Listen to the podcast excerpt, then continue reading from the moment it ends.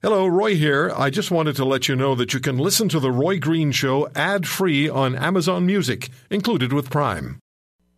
His bark is worse than his bite. This is The Roy Green Show.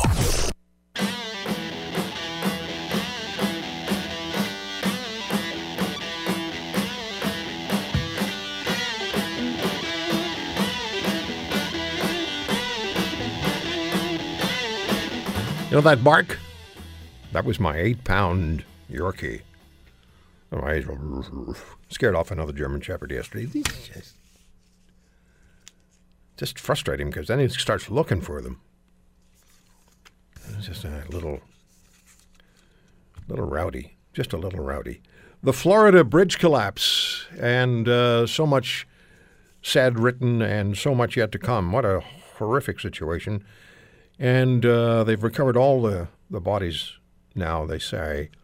And hours before the pedestrian bridge did collapse, the engineering firm for the bridge held a meeting to discuss a crack on the structure. And the conclusion was, and I'm quoting from, uh, I think it was a New York Times story, there was no safety concern and the crack did not compromise the structural integrity of the bridge, end quote.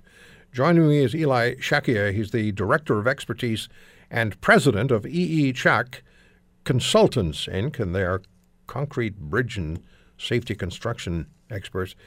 Mr. Shakia, thank you very much for the time. That that crack in the bridge, how worrisome would that be to you?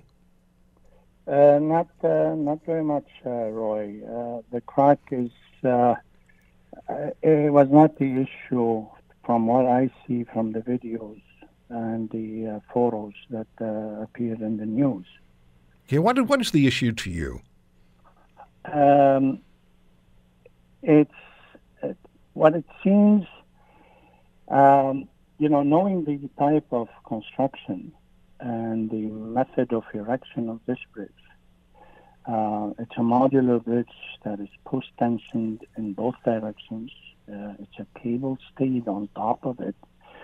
Um, the the problem that I think was uh, the mishap is there were what it seems to be not a proper post tensioning at some the panel points mm-hmm. of the top chord of the, of the bridge. And there's talk that there was cable tensioning going on at the yeah. time of the collapse.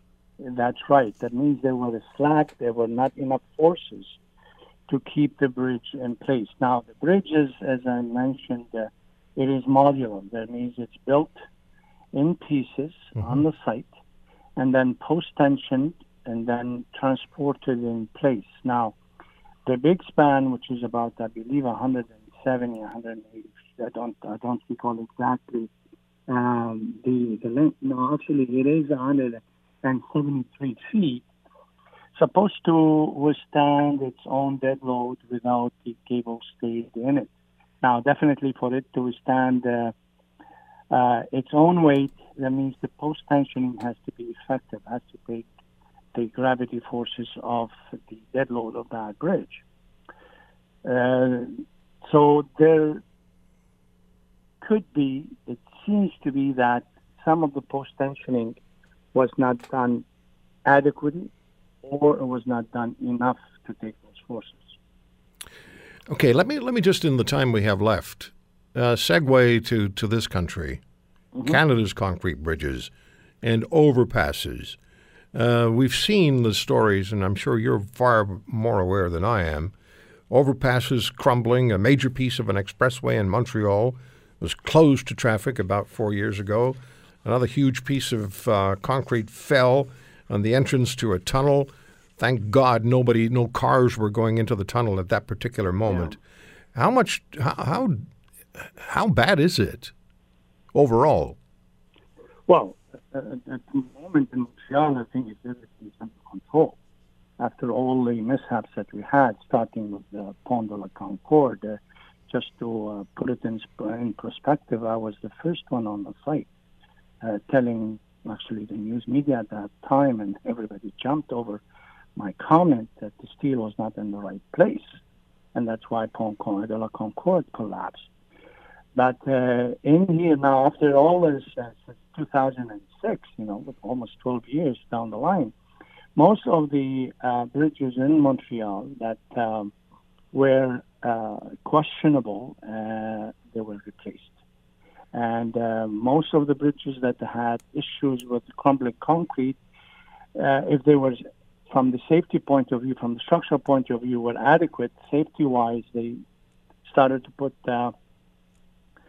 steel nets underneath it so the concrete does not fall anymore, and uh, that ended up being under control. And uh, thank God we didn't have any more mishaps. Yeah. And now we have a lot of a lot of changes in Montreal, especially know, we're moving from concrete to structural steel. Uh, that is a better solution and a faster mode of erection. Okay. And definitely, the cable stayed bridges are becoming very famous here in the Montreal. Okay. Mr. Shakia, unfortunately, we've run out of time, but I hope you'll come back because there's going to be a lot more to talk about. Anytime, Roy. Thanks so much for Thank your time today. Take care. Uh, Eli Shakia, and uh, he's the president of Chak Consultants. That's C H A K Consultants, Inc. We're back after this.